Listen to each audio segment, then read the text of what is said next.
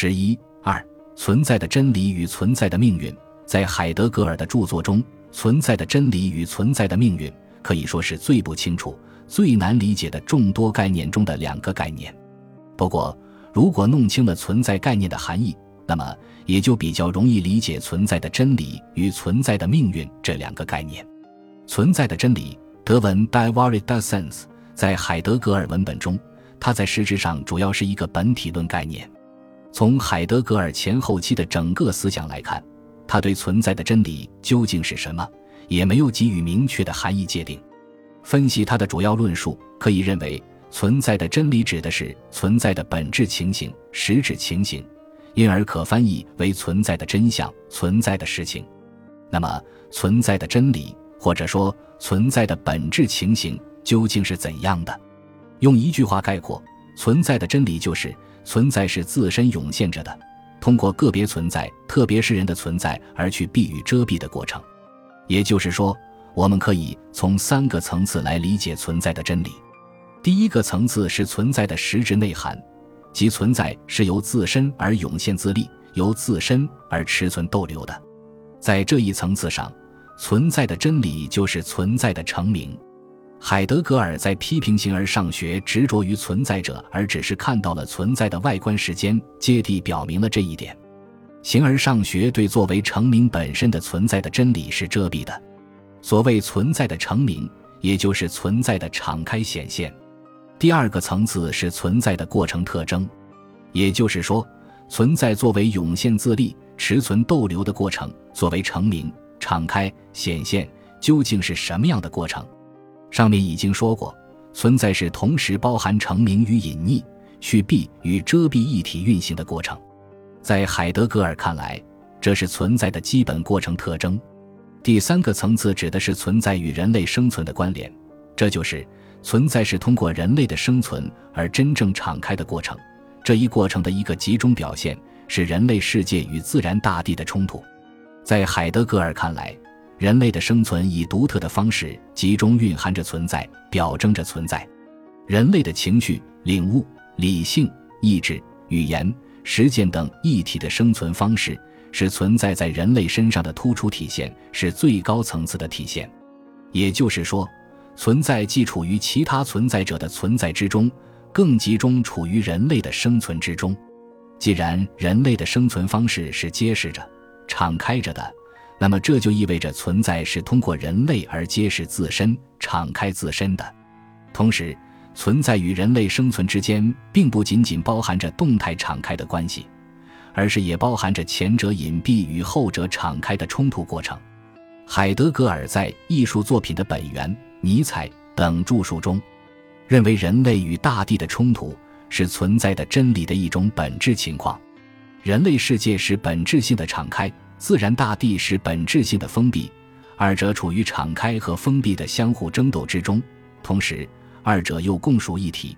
人类世界以大地为基础，自然大的通过世界而显现。阅读海德格尔的文本可以发现，他对于存在与人类生存的关联的论述，同对其他关键问题的论述一样，也是抽象的和不清晰的。一个不得不问的问题是。在人类出现之前，存在是否也在一定程度上揭示自身、敞开自身，还是只是到了人类出现之后，存在才揭示自身、敞开自身？对此，我们没有看到海德格尔的明确答案。根据他二十世纪四十年代中叶以后对于语言是存在的家、人与存在共属一体的论述，似乎他赞同后一种观点。但是他在一九三五年的《形而上学导论》中说。人是存在敞开自身的场所。他的这一话语意味着，人与其他存在者的存在根本不同。这就是他承载着领悟、思想、语言等敞开存在的方式，这是其他存在者所没有的。不过，这并不表明其他存在者没有承载任何敞开存在的功能，因为一般性的存在或整体性的存在是蕴含着所有其他存在者的存在的。所以，如果进行推论，人类之外的其他存在者也应是存在敞开自身的场所。看来，对于这一问题需要进一步研究和考证。存在的命运，德文 d o s k e r s c h i t d a s e n s 当然更主要是一个本体论概念。按照我们的理解，海德格尔所说的命运就是指必然存在的命运，就是指存在行进的必然。就海德格尔的真实思路的顺序来说，也许是他一开始是先认识到了人类生存历史的命运，然后通过这一认识而进一步追问一般存在的命运。我们认为，分析海德格尔对存在的命运的各种论说，可以从以下三个方面来理解。首先，需要明确，这里所说的存在指的是一般存在，这种一般存在既处于人类的存在之中。也处于宇宙中的其他各种存在者的存在之中。简单的说，一般存在就是宇宙整体的统一存在。为何要谈一般存在的命运？是因为这个一般存在的确具有自身运行的特定过程。也就是说，整体宇宙的存在为何要产生出这样的人类？为何产生出它的一般存在对人类的存在的关系？以及它为何使人类的存在不同于其他存在者的存在？为何人类的历史是充满矛盾冲突的历史？应是促使海德格尔提出存在的命运、思考存在的命运的根本原因所在。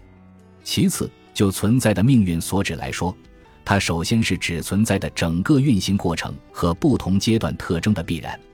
我们可以断定，在海德格尔看来，存在作为在场，其方式如何、状态如何、特征如何，都属于存在的必然。具体来说，存在必定是包含着去蔽和遮蔽两种力量的过程，存在必定会形成以遮蔽为主而去蔽为次，去蔽为主而遮蔽为次，遮蔽与去蔽大体平衡等不同的阶段，这些都是存在行进的必然。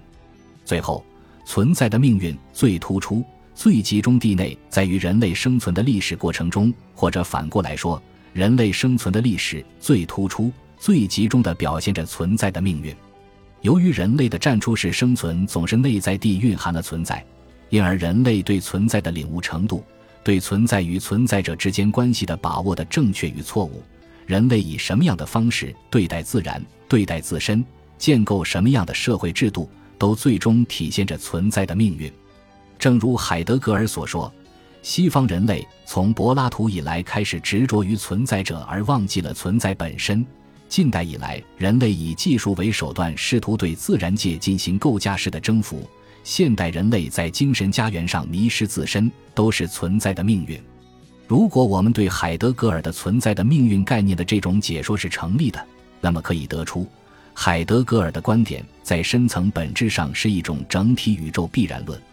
因而，在一般存在产生出人类，通过人类而敞开自身的这一意义上。这种整体宇宙必然论也是一种整体宇宙目的论。我们在本书最后一章，对这种整体宇宙目的论做了一定的分析，特别是把这种宇宙必然论与黑格尔的宇宙目的论做了对比。